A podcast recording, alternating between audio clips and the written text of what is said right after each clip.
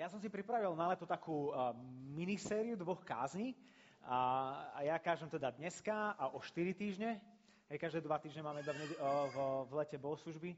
O dva týždne bude, uh, tuším, Juraj Klementovič, alebo Kohut, jeden z nich dvoch. A potom o 4 týždne budem zase ja.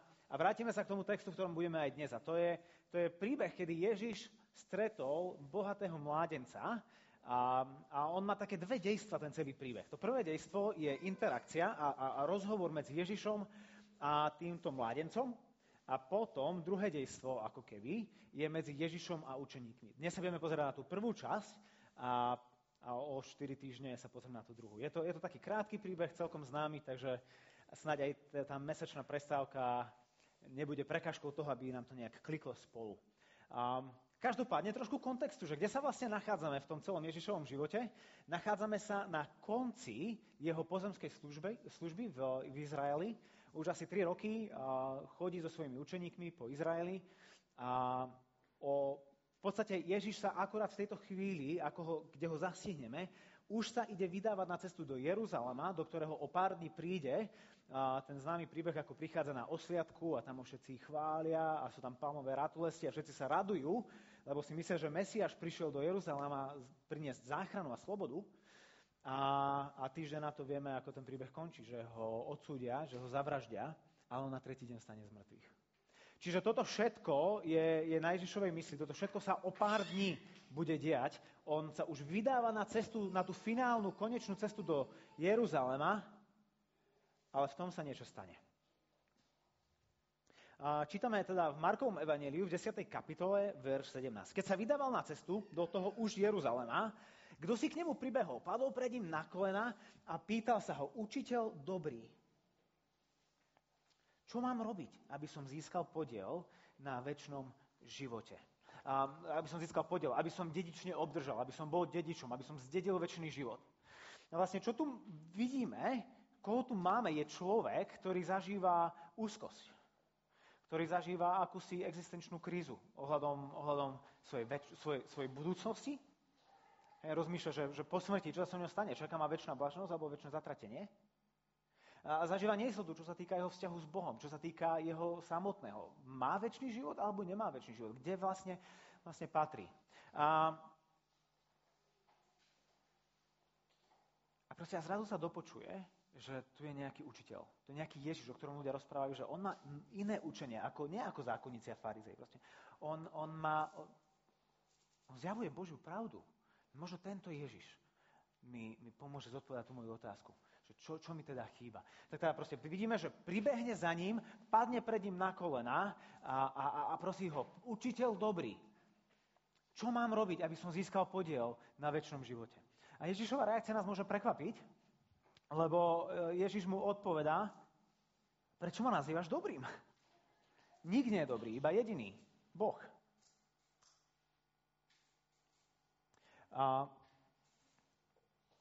Hej, niektorí ľudia v, tomto, v tejto Ježišovej odpovedi vidia, že aha, tak Ježiš predsa len nie je Boh. Lebo, lebo sú ľudia, ktorí, ktorí tvrdia, a, že Ježiš v skutočnosti o sebe nikdy netvrdil, že je Bohom, že je Mesiašom, a, ale že to je skôr fabrikácia, výmysel učeníkov, ktorá vznikla v prvom, druhom, treťom storočí, že to tak pôvodne naozaj nebolo. Ježiš si o sebe nemyslel, že je Boh a bum, tu máme krásny príklad toho. On hovorí, že, hej, že nikto nie je dobrý, ja nie som dobrý, iba Boh je dobrý. A keď je iba Boh dobrý a ja nie som dobrý, tak ja nie som Boh, hej? Nie. Lebo ak sa, ak, sa, ak sa lepšie pozrieme na Ježišov život, tak zistíme, že Ježiš neprišiel na zem na to, aby priteľoval pozornosť na seba. Hej, on neprišiel a že hej, tu som, všetci poďte sem a, a, a, a pozerajte sa na mňa, aký som ja úžasný a, a čo ja všetko dokážem. Čo vidíme v Ježišovom živote? Ale pozerajte sa na môjho otca. Ježiš hovorí, všetko, čo ja hovorím, ja iba počujem otca, že hovorí. Všetko, čo ja robím, vidím, čo otec robí. Ja a otec sme jedno. Učeníkom hovorí, Filipovi hovorí, že keď sa na mňa pozeráš, pozeráš sa na otca. Proste Ježiš netúži priťahovať pozornosť na seba. On, on, on nepotrebuje oslaviť seba. On, on prišiel, aby oslavil otca. Ale čo robí otec? Otec zase tiež netúži, ne, nemá potrebu oslavovať seba. Otec nachádza zalúbenie v oslave syna. A preto on všetkých priťahuje ku synovi a, a, a, im, a im ukazuje krásu jeho života a jeho lásky a jeho obetavosti a jeho obety na, na kríži. Otec priťahuje všetkých. Čítame, e, Apoštol Pavol hovorí v liste Filipanom, že jedného dňa každé koleno poklakne a každý jazyk vyzná na slávu Boha Otca, že Ježiš Kristus je Pán. Proste otec oslavuje syna a syn oslavuje otca a, a, a to je tá krásna súhra Božej Trojice, a, kde, kde Boh miluje iného. Otec miluje syna, syn miluje otca a Duch Svetý komunikuje túto lásku medzi otcom a synom. A, čiže za tým netreba hľadať nič veľké, keď Ježiš hovorí, že hm, ja, čo ma nazývaš dobrým, nikto nie je dobrý, iba Boh. Že, ty prichádzaš za mňou a u, pozri sa na môjho otca, môj otec je dobrý. A, ale nakoniec mu teda odpoveda na, na jeho otázku, najprv teda poopraví a potom odpovedá, že poznáš prikázania. Nezabiješ, nestudzoložíš, nepokradneš, nebudeš krivo svedčiť, nebudeš podvádzať, cti si svojho otca a svoju matku. Znejú vám tieto, znejú vám tieto, teda tie, tých šest príkazov nejak povedomo? Počuli ste už niekedy? Či prvýkrát? To je naozaj otázka. Desatoro, áno. Um, toto je druhá polovica, väčšia polovica, môžeš kliknúť, um, z desi, desiatich božích prikázaní, tak, tak to nazývame, a, ktoré, ktoré sú, nachádzame v knihe Exodus, 2. Možišovej 20. kapitole, alebo v knihe Deuteronomium, 5. Možišova v 5. kapitole. A, a to sú, to sú dve kamenné tabule, ktoré Boh dal s desiatimi prikázaniami židovskému národu potom, ako ich zachránil z egyptskej krajiny. Hej, tam, tam bol ten zázrak, ako ich vyviedol z Egypta, prešli cez more a teraz prišli pod vrch Sinaj, kde, kde Mojžiš vystúpil, tam sa zhováral s Bohom a Boh mu dal dve kamenné tabule s týmito desetimi prikázaniami. A toto je to, s čím Ježiš odpovedá tomuto mladíkovi. Um, poznáš prikázania, lenže zaujímavé, že dáva iba túto druhú polovicu tých prikázaní. Nedáva tú prvú. Tá, tá prvá polovica si môžeme všimnúť, že má dočinenia, vo, má dočinenia so vzťahom človeka voči Bohu. Hej, prvá polovica opisuje ja a Boh, môj vzťah k nemu. Druhá polovica opisuje vzťah mňa ku iným ľuďom. A Ježiš ho konfrontuje iba s tou druhou polovicou. S tou, ktorá je ľahko merateľná, ktorá, ktorá sa dá fejkovať, ktorá je taká externá, ktorú dokáže robiť každý človek, ktorý sa hecne. Čiže Ježiš mu hovorí, že poznáš prikázania. On sa, on sa opýta, že čo mám robiť, aby som mal podiel na väčšom živote. Poznáš prikázania, dávam mu ich. A on mu na to odpovedá, učiteľ, toto všetko som zachovával od svojej mladosti.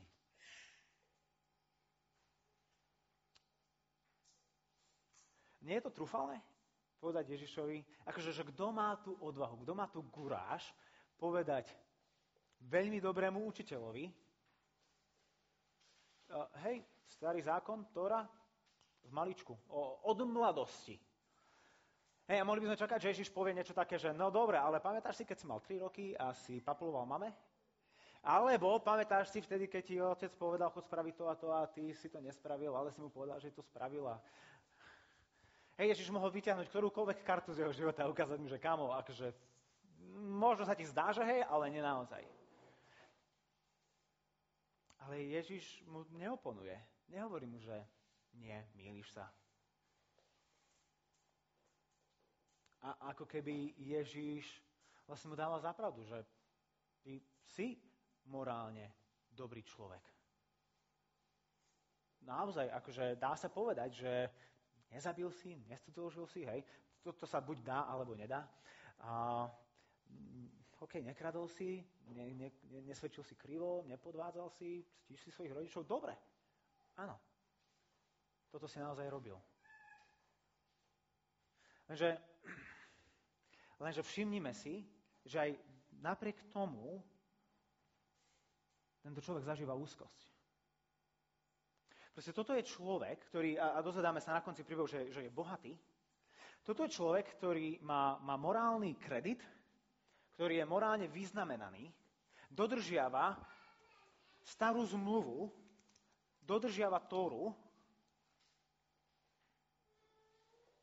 už nevie od radosti, čo by ešte mohol robiť, aby mal istotu väčšného života.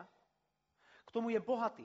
A, a, a v židovskom vnímaní tej doby a, sa bohatstvo vnímalo ako prejav Božej priazne. Hej. Ak, ak zachovávaš Božie prikázania, Boh bude k tebe dobrý, bude ťa požehnávať a proste ak si zdravý a bohatý, tak si Bohom poženaný, ak si Bohom poženaný, tak si asi na tom dobre, hej? Lebo Boh nebude poženávať zlých ľudí. Proste napriek tomu, že tento človek má morálny kredit, aj napriek tomu, že tento človek má, má bohatstvo a proste je nad ním Božia priazeň, aj napriek tomu zažíva existenčnú krízu, aj napriek tomu zažíva neistotu, aj napriek tomu má pochybnosti. Takže ak niekto má mať istotu o svojom väčšnom živote, tak to je tento chalan. A on, tento bohatý, dobrý chalan, prichádza a háže sa až na kolena pred Ježišom. Hovorí, učiteľ dobrý, čo mám robiť? Čo mám ešte urobiť? Čo mi chýba? A mám pocit, že my mu nie sme veľmi vzdialení. Proste aj ľudia dnes, v našej dobe, sa moc nezmenili od tohto chalana. Proste my tiež hľadáme svoju istotu a, a, a bezpečie v našich takých tých externých dimenziách nášho života.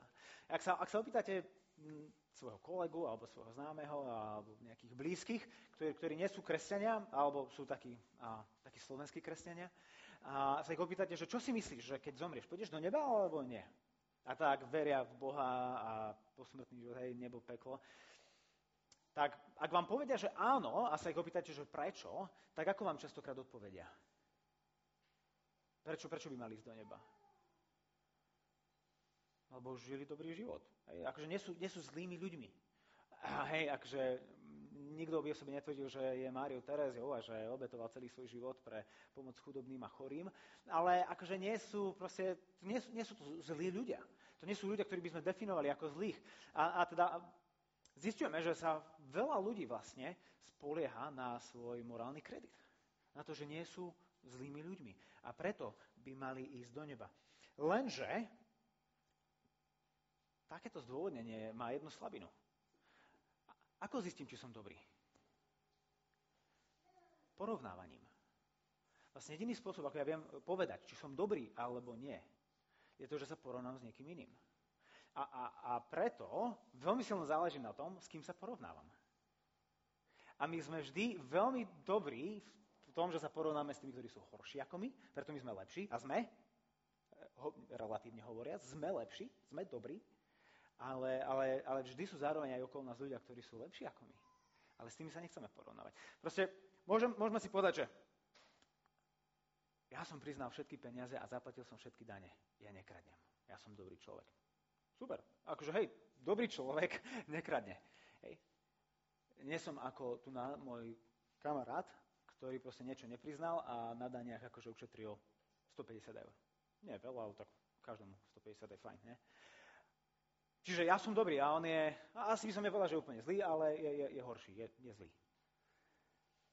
On si ale povie, že hej, akože 150 eur na daniach, ale stále to nie sú 2 milióny. Stále nie som zlý. Hej, akože tí politici a tí iní podnikatelia, tí sú naozaj zlí. Ja som znúcec nos, proste, ja, ja, ja sa potrebujem postaviť proste, Hej, že to je vždy veľmi relatívne. Záleží na tom, že s kým sa porovnávam. A ten istý človek môže byť v jednej chvíli zlý a v jednej chvíli aj dobrý. Lebo záleží na tom s kým. Kto je tým štandardom, od ktorého odvíjam svoj status. No a, a, a čo Ježiš hovorí na začiatku, keď sa stretáva s týmto mladíkom? Hovorí, nik nie je dobrý, iba jediný, Boh. Ježiš hovorí, že počuj, predtým ako čokoľvek povieš, pamätaj na to, že nikto nie je dobrý. Ak si myslíš, že si dobrý, nie si dobrý. Jedine Boh je dobrý, lebo jedine On je, je, je, je vyjadrením skutočnej dobroty, čistej dobroty. A dnes ráno z hodou som pri ranejkách čítal taký nejaký web som našiel o ortodoxných židoch. A vlastne veľmi zaujímavý. Ale tam oni akorát rozprávali o tom, že, že ako, ako v judaizme sa definuje skutočne spravodlivý človek.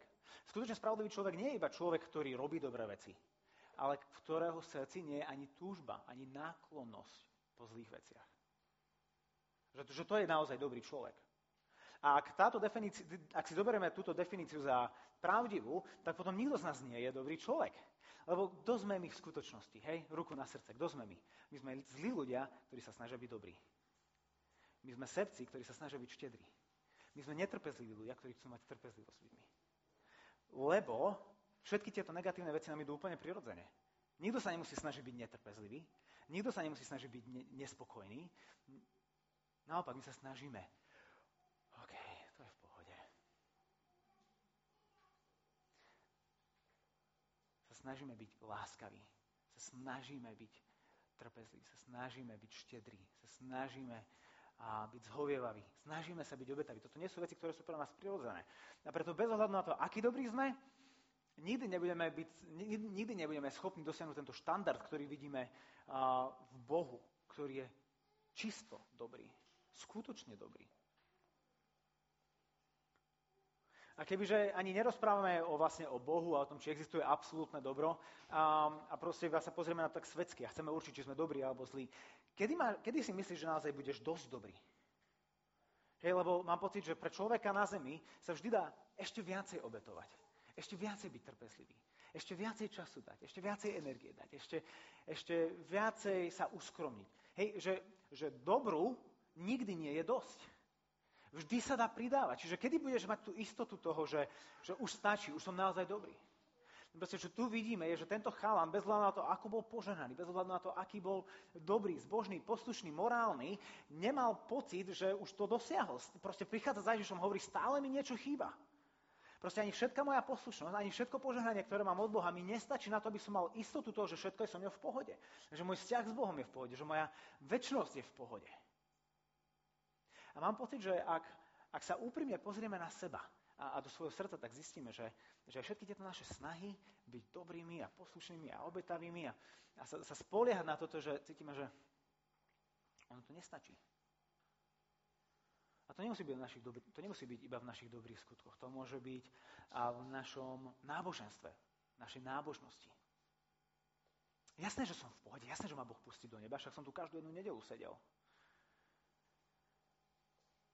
Jasné, že ma pustiť do neba, lebo, lebo mi dal deti. Deti sú požehnaním od Boha a ja som bol pri nich strašne trpezlivý a strašne obetavý a proste som bol, bol všetko, čo on chcel. Bol som ako taký, taký, taký, ako taký Ježiš voči tým svojim deťom. Tak jasné, že ma pustí do neba. A k tomu som chodil do toho kostola každú nedelu. Alebo jasné, že ma Boh pustí do neba, lebo, lebo som bol veľmi dobrým zamestnancom a skrze prácu, ktorú som ja robil, proste ľudia boli poženaní a nikoho som e, nepoťahol o peniaze a proste ja bol som férový a nápomocný. A ja, jasné, že, že a kebyže aj toto všetko spojíme dohromady, všetky svoje úlohy, ktoré máme v zbore a v rodine a v práci a, a v súkromí a s priateľmi, keďže to všetko dáme dokopy, mám pocit, že stále v našom srdci bude, bude ten, ten kúsok, že ale ešte stále niečo chýba. Ešte stále nie som schopný s istotou vedieť, čo bude so mňou.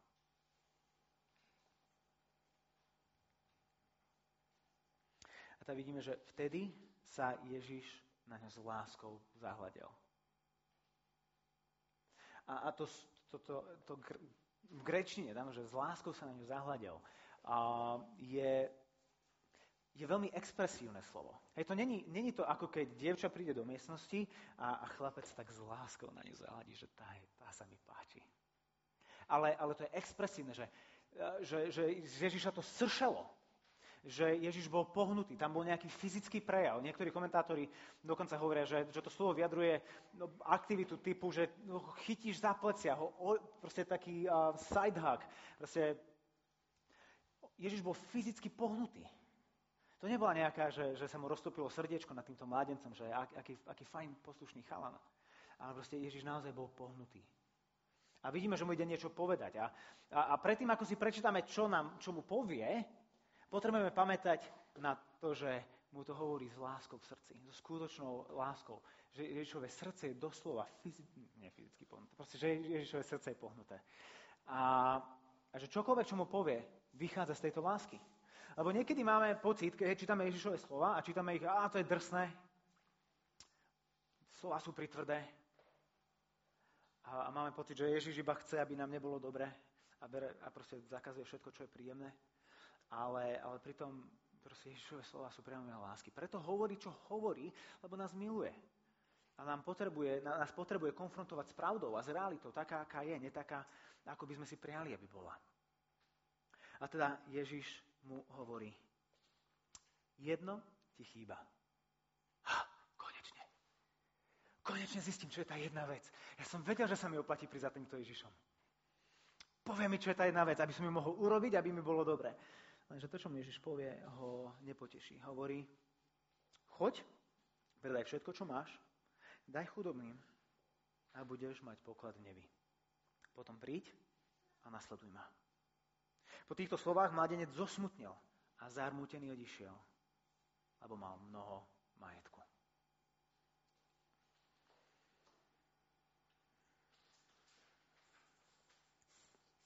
Čo mu chýba? Ježiš hovorí, jedno ti chýba. Čo je to jedno, keď sa pozrieme na tú celú, celú, celú vetu? To jedno, čo mu chýba, je poklad v nebi.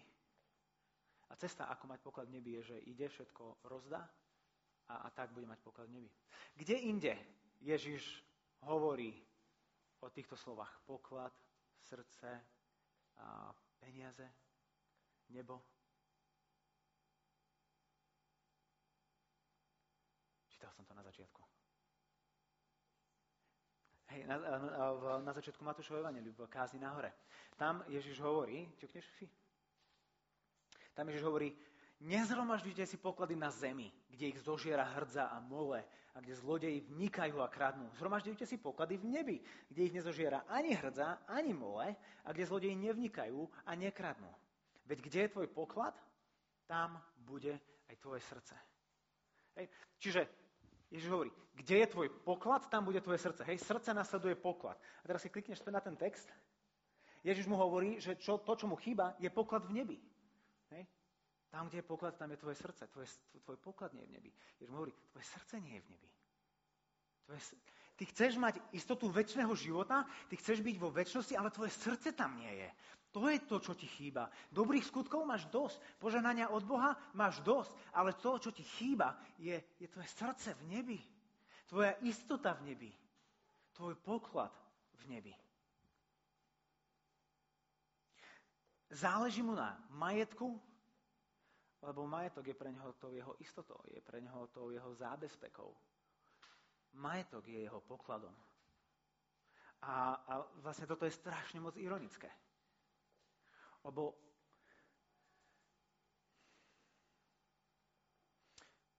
to, čo mu poskytuje istotu tu na zemi, je presne to, čo mu bráni zažívať istotu v nebi.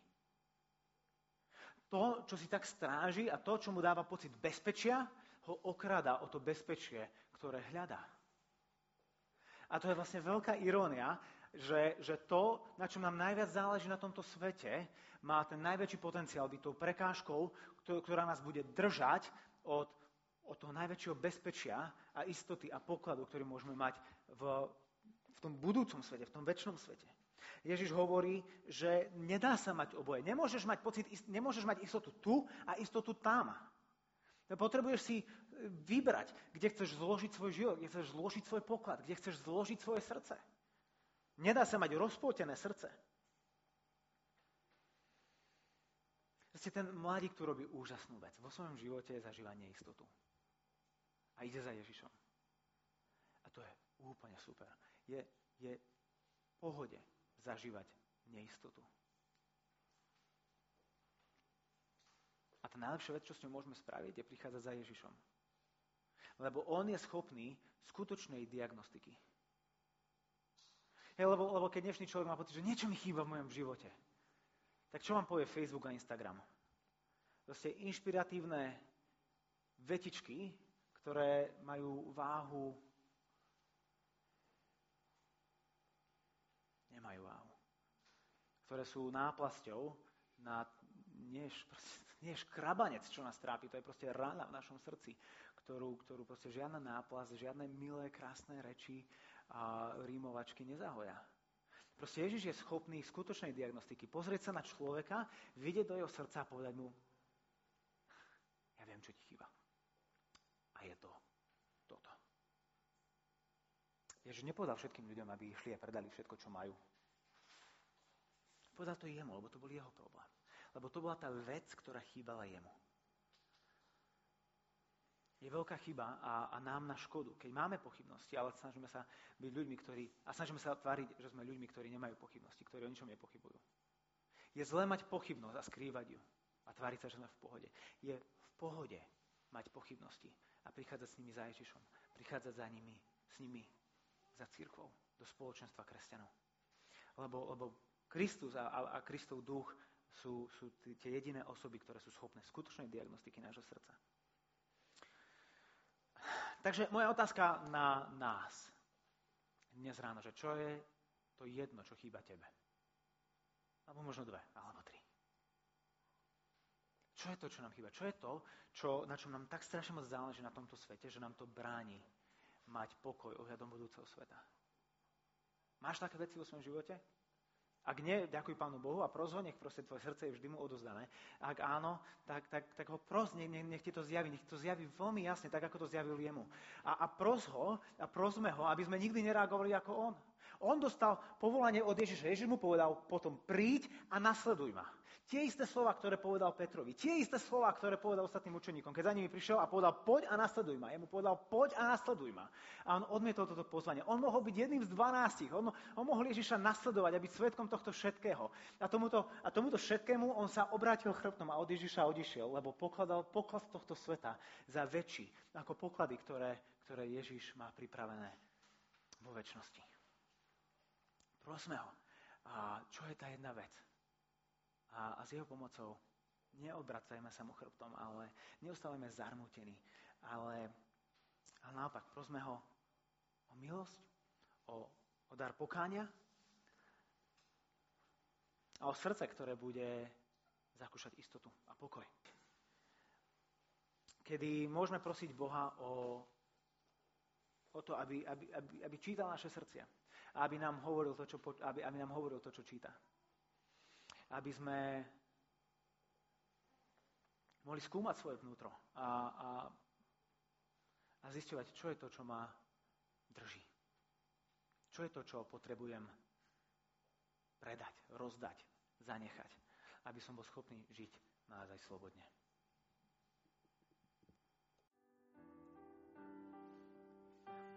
otázka tohto mládenca bola položená vlastne úplne zle.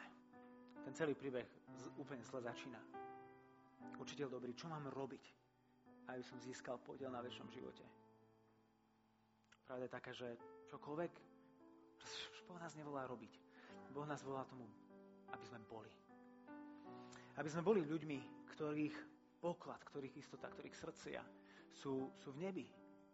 Ktorí držia svoj život, svoje majetky, svoje, svoju prácu, svoju rodinu, svoje deti, svoje priateľstva, svoju kariéru, svoje plány, svoje túžby, svoje predstavy, proste svoj celý život s otvorenou rukou pred Bohom. Hľadá ľudí, ktorí pôjdu a budú ho nasledovať. A Ježiš od nás naozaj žiada veľa. Lebo, lebo si žiada od nás to, čo je nám najdrahšie. Od každého jedného z nás. Každý z nás niečo iné, ale je to to najdrahšie, to najzácnejšie, to, čo sa nám najťažšie púšťa z rúk. Žiada veľa. Ale ako v ostatných prípadoch, tak aj v týchto, Ježiš nám ide viac ako príkladom. V druhom liste Korintianom v 8. kapitole, v 9. verši, Apoštol Pavol hovorí, veď poznáte milosť nášho pána Ježiša Krista že hoci bol bohatý, stal sa pre vás chudobným, aby ste v jeho chudobou zbohatli. Nie je nič, čo Ježiš žiada od teba, čo by on nespravil už dávno pre teba. on bol ten naozaj úplný, ten naozaj dobrý, ten naozaj spokojný, on od väčšnosti v dokonalom vzťahu so svojím Otcom a Duchom Svetým, v dokonalej láske, dokonale milovaný Otcom, dokonale nebes, milovaný nebeským Otcom. To je niečo, čo si my ani nevieme predstaviť. Takú lásku nikto z nás nezažil. V dokonalom spoločenstve s Otcom a Duchom od väčšnosti. obklopený zástupom nebeských bytostí a anielom, anielov, ktorých oslavujú, ktorému nič nechýba.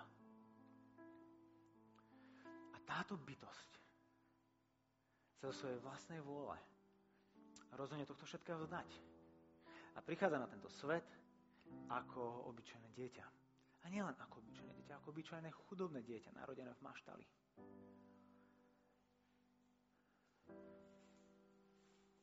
žije úplne priemerný život ako, ako stolárov, ako tesárov syn. A až keď má 30 rokov, zoberie si okolo seba bandu 12 chalanov, ktorí vlastne nič nevedia. Niektorí sú príliš horliví ho nasledovať, iní sú príliš horliví ho zavraždiť. A napokon svoj život končí v úplnej samote. Je opustený úplne, všetci ho opustia, všetci sa rozprchnú, ostáva sám, je vyvedený na kríž a dokonca v posledných troch hodinách jeho života ho opúšťa aj jeho otec. Vo chvíli, keď Ježiš vysí na kríži a hovorí, Bože môj, Bože môj, prečo si ma opustil? A to je chvíľa, kedy, kedy toto puto medzi otcom a synom bolo, bolo, bolo roztrhnuté. A Ježiš zažil tú najskutočnejšiu samotu, tú najskutočnejšiu chudobu. A zostala mu jedna vec. Jeho vlastný dokonalý život. Ktorého sa vzdal. Ten, ktorý bol najbohatší zo všetkých, ten, ktorému patrilo všetko bohatstvo, sa všetkého vzdal, dokonca vlastného života. Pre nás, ktorí sme boli naozaj chudobní, aby sme my jeho chudobou zbohatli. A o tom je tento stôl, o tom je Večera pánova. Toto je vlastne veľmi chudobný stôl. Obyčajné víno z žiadne 40 eurové zo najsvetejšej zeme, obyčajný chlieb z obchodu. Toto je, toto je chudobný stôl. Ale pre tých, ktorí rozpoznávajú jeho skutočnú podstatu, to je to najväčšie bohatstvo. Lebo v ňom vidia tohto Ježiša, ktorý šiel, ktorý zomrel a ktorý stál z mŕtvych. Kvôli mne. Tak vás chcem pozvať všetkých z vás, ktorí, ktorí rozpoznávate, že bez hľadu na, na to, aké dobré skutky budú v vašom živote, bez hľadu na to, aké poženanie od Boha budete zažívať vo svojom živote, že nič z tohto nebude nikdy stačiť. A že toto je to jediné, čo kedy bude stačiť.